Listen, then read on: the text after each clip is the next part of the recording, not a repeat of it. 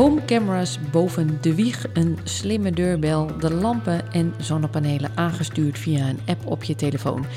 We koppelen steeds meer apparaten aan het internet, maar hoe veilig is het en wat kunnen hackers ermee?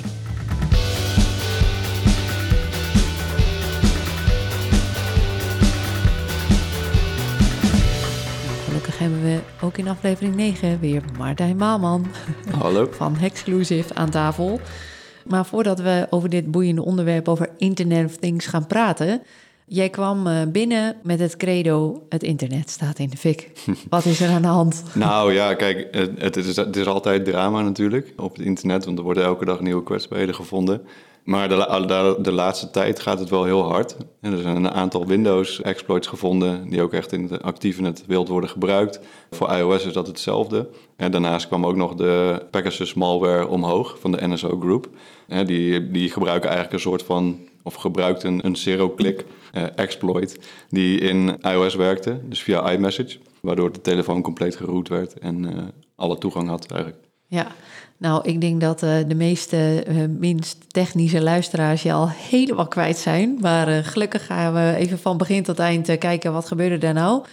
Kwetsbaarheden, exploits, zoals jij het noemt, zero days. Hè, dat betekent dat er nog geen oplossing voor gevonden is. Precies. Pegasus, wat was er aan de hand? Was eigenlijk... Een Pegasus is in principe software, maar dan malafide. En daarom noemen we het ook malware.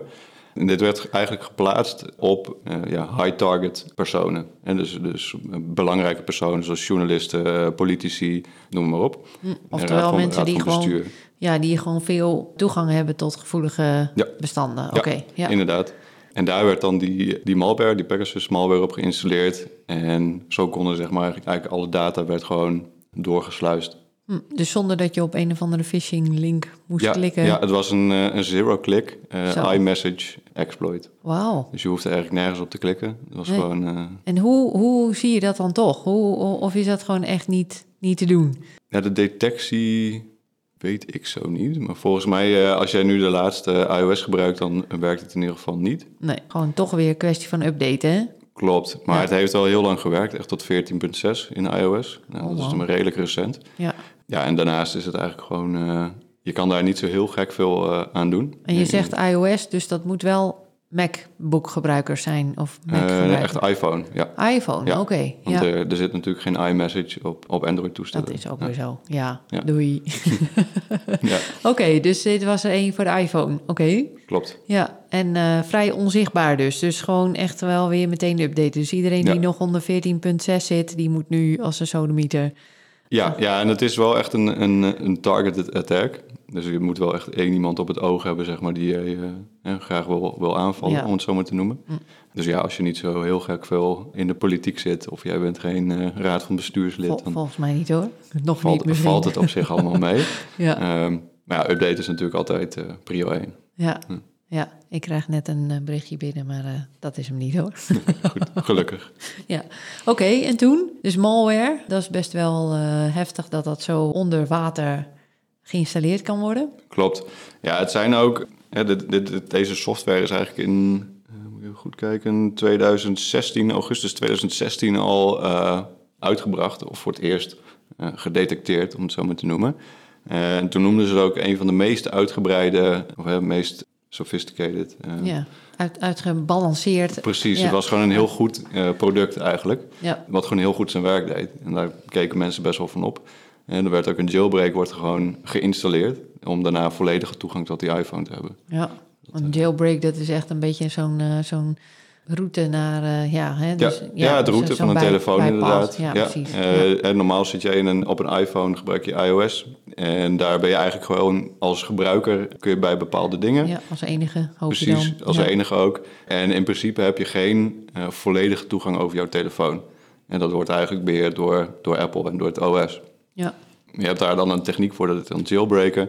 en dan heb je in principe route toegang tot de telefoon... en kun je ook overal bij. Ja. En toen? Wat gebeurde er toen? Toen werd er gewoon data vanaf die telefoons, zeg maar, die kwetsbaar of besmet waren. Ja. Die werden gewoon doorgestuurd naar de servers van respectievelijk NSO. Ja, en NSO, zo'n groepje... Dat is eigenlijk een... het is de NSO Group. Dat is eigenlijk een Israëlische staatsgesponsorde groep. Ja. Oh my god, ja. Nou, en ja, 2016 zeg jij, dat heeft dus wel even een tijdje geduurd. Klopt, het is ook meerdere keren omhoog gekomen. Ja, ook in 2020 in augustus weer. En zij hebben volgens mij in 2020 kwam boven water dat zij aan de Emiraten voor honderden miljoenen dollars deze software hebben verkocht. Om op mensen te bespioneren, om het zo maar te noemen. Ja, dus want je kan in principe gewoon altijd meekijken met diegene die de telefoon gebruikt. Ja. Ja. En waarom denk jij dat het zo lang heeft geduurd voordat iOS hier wat over ging roepen? Want het kwam onlangs pas in het nieuws, hè? Ja, het is al een tijdje in het beeld. Maar omdat er werken natuurlijk een heleboel mensen aan dat soort software, spyware. Dus het wordt ook steeds beter. Daardoor wordt het ook steeds minder gedetecteerd. Ja, dus het blijft zo'n red race. Precies, en het is, omdat het ook zo'n gerichte aanval is, zeg maar, was het ook niet normaal. Heb je die malware, ransomware, malware, dat soort virusfamilies, die worden gewoon opgeslagen en geïndexeerd op het internet. En deze, ja, die was eigenlijk nooit gevonden. Mm. En er zijn een paar journalisten die een sample hebben afgegeven. Een voorbeeld van de code die op hun telefoon zat. Ja. Maar als je bijvoorbeeld door zo'n ransomware aanval wordt gepakt, ja, er zijn misschien wel miljoenen systemen die zijn gepakt. Dus je hebt ook heel snel een voorbeeld van het virus. Ja. En dat was dus hier niet zo. En het was ook, volgens mij vorige week zag ik het nog voorbij komen, dat bijvoorbeeld op VirusTotal, en die checken dan de vendors, de antivirus vendors. En er was maar één van de 68 vendors die het op had gepakt als malafide. Zo. Dus het werd ook gewoon niet gedetecteerd. Nee, ja. Wauw. Ja, dus dat was echt heel sophisticated. Ja, klopt. En het is gewoon heel doelgericht. Dus dat is, daardoor konden ze het ook goed bouwen natuurlijk. Ja, ja, wauw. Dus ja, we moeten gewoon blijven opletten. Dus betekent dit maar weer. Maar even terug naar het onderwerp. Internet of Things. Ja, jij hebt volgens mij best wel veel opdrachten uitgevoerd. Hè? Pentesten en op allerlei devices. Ik word er altijd wel gelukkig van als zo'n aanbieder dat doet. Hè? Want heel vaak gebeurt dat niet. Hè? Dan is het gewoon standaard wachtwoord en plug and play. En doe je dingen mee, om het zo maar te zeggen. Klopt. Want wat is nou erg aan... Hè, je hebt net een baby en je zet daar een camera boven en je hebt die... Dat wachtwoord niet veranderd. Nou, ja. Gut. Ja, je hebt zeg maar een apparaat in jouw netwerk toegevoegd die een standaard wachtwoord gebruikt met een standaard gebruikersnaam, bijvoorbeeld admin en admin. En dat is een van de meest gebruikte. Iedereen kent hem. Precies. En in principe hang je dat natuurlijk in je netwerk. Alles in jouw netwerk is beveiligd, als het goed is. Ja. En ook gepatcht met de laatste updates en noem maar op. Ja, wat zou dan de reden zijn om een ongecontroleerd apparaatje met standaard inloggegevens in jouw apparaat te zetten, of in jouw netwerk te zetten. Ja. Want elk apparaat, waarschijnlijk zo'n cameraatje, draait waarschijnlijk op Linux. En dat is een operating system. En die zijn gewoon niet goed afgeschermd op dat moment. Als jij met admin binnen kan komen, dan is dat jouw stepping stone binnen het netwerk. Ja. Dus dat is eigenlijk ook, je kan alles zo goed in je netwerk voor elkaar hebben, maar als jij er een plug-and-play apparaatje instopt en je verandert niks aan de instellingen, is dat waarschijnlijk het punt waarop ik je netwerk binnenkom. Ja, het is interessant dat je het een stepping stone noemt. Want hoe komt iemand die kwade bedoelingen heeft dan via zo'n apparaat in bijvoorbeeld mijn wifi-router of mijn computer? Ja, er zijn natuurlijk een aantal van dat soort... ik wil niet zeggen dat alle IoT-apparaten by default zeg maar onveilig zijn. Maar er zijn een heleboel apparaten die willen het ook makkelijker maken. Hè, zodat jij bijvoorbeeld als je weg bent, die camerabeelden kan checken. En er gaat iets naar buiten, er gaat een verbinding naar buiten. Ja. Zodra die verbinding naar buiten er is en er is ook verkeer tussen de apparaten, dan is er ook een weg naar binnen. In de meeste gevallen. Ja. Dus ja, zodra je alweer een app op je telefoon hebt zitten om die camerabeelden, bijvoorbeeld als je lekker zit te wijnen bij de buren, dan is er dus een weg naar buiten en dus ook alweer een naar binnen. Ja. En dan? Want dan kun je op mijn wifi-router, dan wordt het eigenlijk al wel een beetje heel erg vervelend, dan kun je in principe, ik wil niet zeggen dat je meteen het hele netwerk kan overnemen, maar de kansen worden een stuk groter dan. Ja. En je bent al binnen. En zodra je binnen bent, dan kun je natuurlijk dan heb je veel meer mogelijkheden. Ja. En daar krijg je dan ook waarschijnlijk geen melding van. Hè? Soms heb je wel eens van... er heeft een ander apparaat ingelogd. En dat is ook niet altijd het geval, denk ik. Nee. Dit kan vrij lang onzichtbaar gebeuren. Dat is in 99 van 100 gevallen in thuissituaties wordt het eigenlijk gewoon helemaal niet opgemerkt. Nee, dus dan kan zo iemand lekker rond gaan lopen neuzen op... je hele wifi-netwerk en kijken of die ergens nog een wachtwoordje vindt. Nou ja, het kan zelfs zo zijn dat die gewoon al is aangesloten op een internetkabel en gewoon rechtstreeks met je router of modem praat. Ja. Ja, dan wordt het gewoon een stuk makkelijker. Ja, dus dan kun je al vrij snel op de computer van iemand, et cetera, et cetera. Nou, met al dat thuiswerken weten we wel hoe zo'n slagje dan al eigenlijk wel snel kan slaan. Ja, er zitten natuurlijk heel veel extra beveiligingsstukken nog in. Dus het is niet dat, hè, dat je meteen eens een apparaat ophangt die hele netwerk is zeg maar overgenomen. Dat, nee. Ja, dat gaat echt niet snel. Maar waar een wil is, is een weg. Ja, het is zijn stepping stones inderdaad. En dat is ook elke keer weer de rode draad. Hè? Dat je moet kijken naar... Het is gewoon een ketting met een zwakke schakel. Ja, het is inderdaad een zwakste schakel. Ja, want wat kwam er dan bijvoorbeeld uit zo'n pentest? Hè? Je hebt al een aantal babycamera's, geloof ik. Wat was het? Inderdaad een soort van babycamera's om op te letten. Een nieuwe versie van de... je had vroeger altijd zo'n soort van walkie-talkie. Die gewoon opent, zo'n babyfoon. Oh, babyfoon noemen. Ja, ik was even de naam kwijt. We zitten nog niet in de kleine kinderen. Nee, precies. We zijn meteen door de hand gevallen. Precies, ja. Maar die heb je dus tegenwoordig ook met beeld. En die beelden die werden naar een server gestuurd. En op een gegeven moment hebben we dat protocol hebben we zover kunnen reverse engineeren, zeg maar. En daar hebben we kunnen uitpluizen, helemaal onderzocht. En konden we eigenlijk met elke camera meekijken die op dat moment online was. Ja. Nou ja, dat wil je natuurlijk niet. Nee. Er zijn natuurlijk, soms gebruik ik het voor baby's of voor huisdieren. Maar sommige mensen hebben de camera ook ergens anders op staan. Voor andere hobby's. Ja, precies. Dus ja, dat zijn wel impactvolle dingen, vooral op het privacygebied. Je moet er niet aan denken hè, dat er gewoon iemand van buitenaf meekijkt in je hele privédomein. Dat is geen fijne gedachte. Nee. Helemaal niet als je er nogal... bijzondere hobby's op nahoudt. Bijvoorbeeld. Daar word je alweer wat chantabeler van misschien. Ik kan me daar wel wat bij voorstellen. Ja, en dan heb je babycamera's. Dat is al een behoorlijke impact. Maar heb je ook wel eens wat gehoord of gezien... of misschien wel zelf onderzocht aan pacemakers, defibrillators... Want dan wordt het natuurlijk al wel een stukje ingewikkelder, denk ik. Ja, ik heb ik geen pacemakers onderzocht. Ik weet wel dat er een onderzoek naar is gedaan... en dat er ook daadwerkelijk... in een soort van exploit voor is gemaakt. En dat je mensen kon aanvallen die dan een pacemaker hadden. Ja, dat zijn hele heftige dingen. En ik heb zelf diabetes, dus ik heb een insulinepomp aangesloten. Die is tegenwoordig ook verbonden met het internet. Ja. Dus dat zijn wel nieuwe ontwikkelingen... die toch weer nieuwe aanvalstechnieken, zeg maar... brengen. Ja, en dat gaat natuurlijk wel allemaal steeds verder. Ja. Dus dan wordt het al wel gevaarlijk. Ja, die data is sowieso natuurlijk al super gevoelig en daar moet je zuinig op zijn. Die wil je niet in verkeerde handen hebben. Maar goed, als iemand daar rare dingen mee gaat doen, dan kan het je zelfs je leven nog wel kosten. Precies. Volgens mij. Ja. Ja, wow. Nou ja, als mijn pomp ineens leeg wordt gemaakt. Ja, precies. Ja. Die extra insuline, dat red ik niet. Nee. En jij kijkt daar ook wel goed naar wat je aan je lijf koppelt, neem ik aan. Hè? Ja, maar ook die techniek gaat heel snel. 10 jaar geleden waren de insulinepompjes, die waren er net. En tegenwoordig heb je elk half jaar een nieuwe producent of leverancier of nieuw product weer. Dus dat gaat heel erg snel. Ja, dus ook dat moet je weer blijven controleren. Ja. En dus het belang van jouw vak wordt gewoon... Het was al belangrijk, wordt steeds belangrijker, denk ik. Ja, eigenlijk. Ik denk dat het gewoon een essentieel onderdeel is van een IT-product op de markt brengen. Ja. Als jij het niet hebt getest, dan dat gaat je later gewoon letterlijk en figuurlijk de kop kosten. Ja, helemaal als je er zelf al verstand van hebt natuurlijk. Precies. Ja. Nou, interessant. Ja, ik heb even een beetje research gedaan naar... IoT, Internet of Things, hacks. En ik kwam al vrij snel op eentje die is ook alweer een tijdje ouder.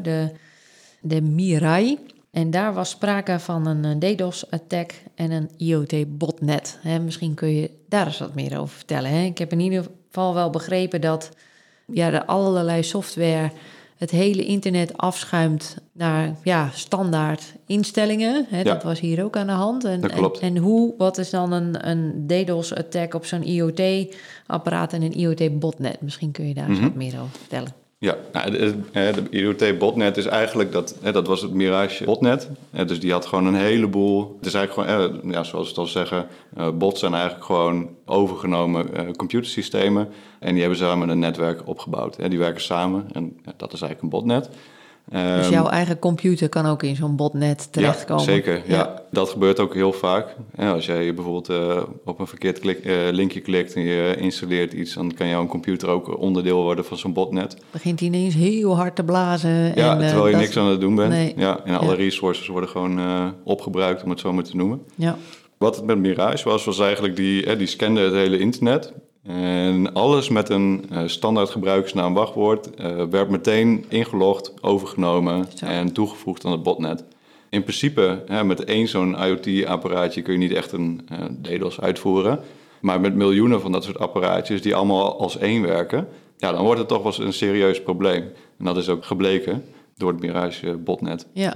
En een DDoS-aanval, dus dat is met eigenlijk een soort overval met miljoenen mensen op een gebouw, zeg maar. Hè? Ja, zo kun je dat zien. Ja, het is eigenlijk gewoon je hebt een rivier en dan moet je nagaan dat er 2 meter breed is. Ja. En dan komt een grote golf aan van zo breed als het hele land, zeg maar. Ja. Dus daar is gewoon geen ruimte voor en dan gaat het systeem plat. Ja.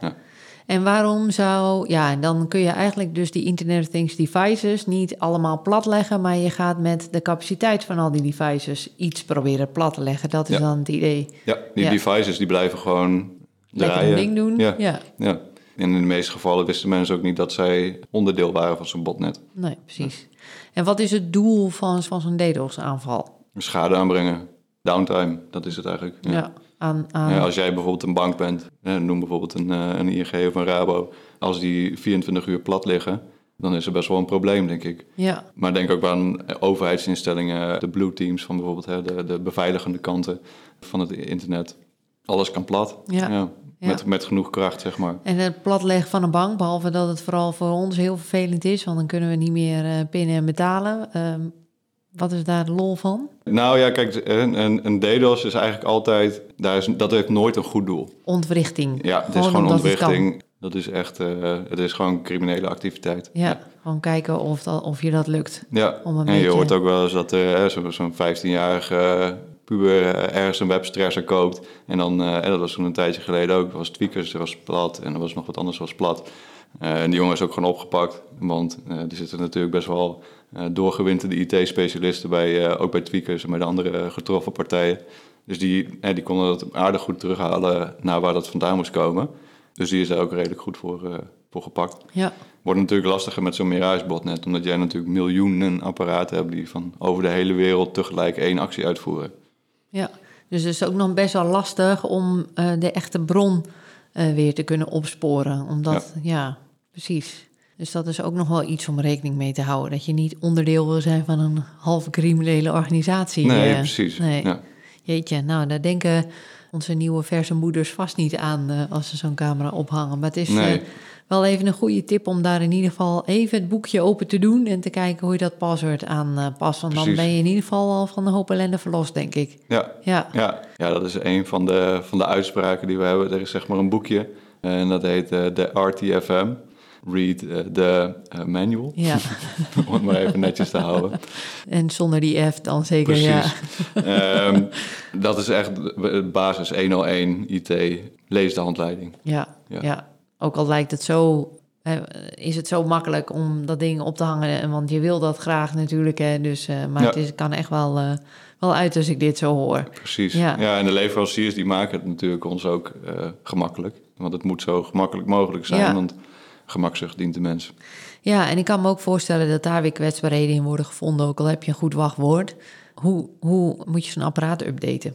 Moet je die dan? Nou, in de meeste gevallen zit er zeg maar een soort van administratief dashboard op zo'n apparaat. En dat is meestal ook wel minimaal, maar dat is wel net genoeg bijvoorbeeld. Je kan je wachtwoord aanpassen, je kan misschien wat dingen aanpassen wat functioneel is. En er zit vaak ook nog iets van een patch-update systeem in. Ja. Mocht dat er niet in zitten, dan kun je natuurlijk altijd kijken op de website van een leverancier of zij nog patches hebben uitgebracht, dat je handmatig kan installeren. Ja, en dat tweede, dat wordt alweer een stuk ingewikkelder als je niet al te technisch bent, maar het kan wel. Ja, dat kan, ja. Maar het zou eigenlijk voor de service wel heel goed zijn als daar gewoon een knopje in dat paneltje zit waar je dan toch al bent als je je paswoord aan het veranderen bent. Hè? Precies. Dus daar ben je dan ook al van op. Een check for update. Ja, precies. Ja, check for update, dat is hem, ja. Ja, dus dat is wel echt heel slim om te doen. Dus toch patchen, wachtwoord veranderen en het liefst ook een unieke die je niet voor anderen gebruikt. Dat zijn... de basisregels die blijven eigenlijk hier ook van toepassing. Ja, eigenlijk elke keer weer opnieuw. Hè? Ja. Hey, en we zijn van de babycamera's naar de defibrillators en pacemakers en diabetesmeters. Wat natuurlijk ook onlangs nog wel lekker in het nieuws kwam. Dat is die hack van die sleutel van de Model X van Tesla. Ik kan me ook wel voorstellen dat dat een steeds groter wordend probleem is. Hè? Kun je eens uitleggen wat daar gebeurde? Want dat geldt trouwens even voor de geruststellende gedachte voor alle Tesla-rijders. Niet voor de Model 3 en de Model S. Nog niet in ieder geval. Want nog niet. Maken gebruik van een andere soort sleutel. Maar de X, die heeft nog echt een fysieke sleutel. En daar zat een kwetsbaarheid in. Vertel. Ja, dat klopt inderdaad. Deze sleutel die gebruikte Bluetooth om bepaalde updates binnen te krijgen. Ja, zoals we het net ook al hadden bij de camera's. Het is belangrijk om een update te doen. In dit geval is de sleutel, ofwel de Tesla, dus eigenlijk gewoon gestolen, omdat dat update-mechanisme werd gehackt.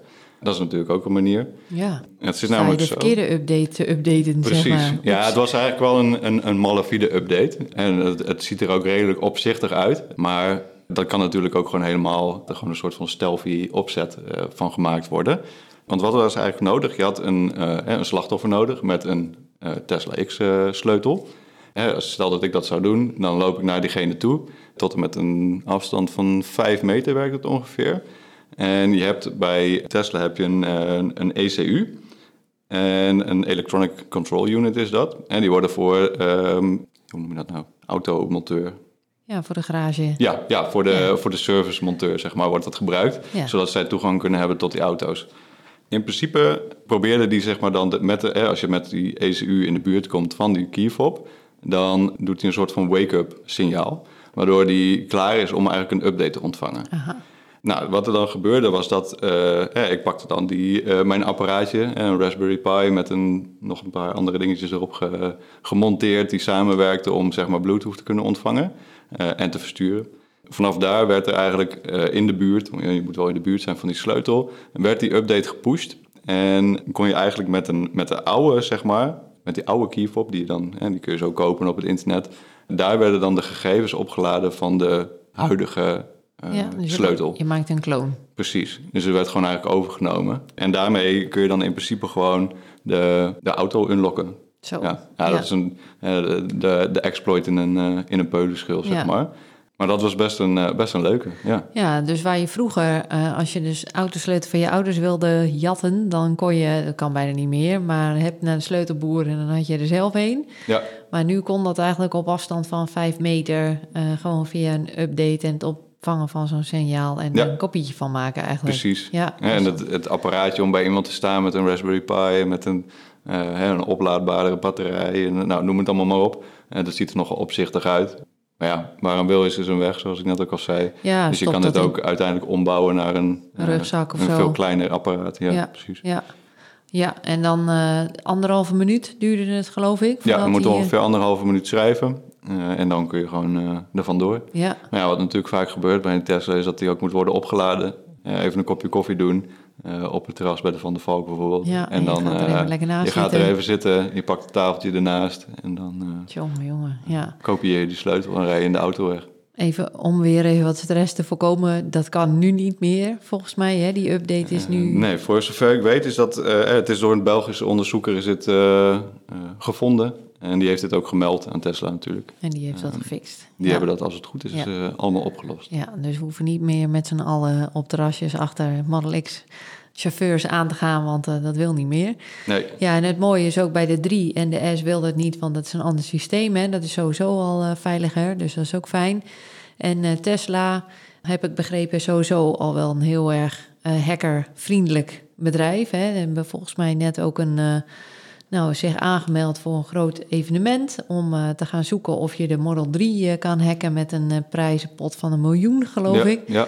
Dus ik denk dat we daar voorlopig nog wel redelijk safe zitten. Ja, zeker. En het is ook alleen maar mooi dat ze zich zo openstellen om daar om gehackt te worden, in principe. Ja, zeker. Dat zou iedereen moeten doen. En dat ze daar zulke mooie beloningen aan vastknopen. Ja. Ja. Nou, top. Ontzettend dank, maar weer... We gaan afronden, maar het was weer een boeiende sessie. Dus heel veel dank daarvoor. En ik hoop weer gauw tot de volgende aflevering. Dan hoop ik dat het internet wat minder hard in de fik staat. Toch wel op de een of andere manier. Maar dat hoop ik ook. We gaan het zien. Ja. Dankjewel hè. Geen probleem.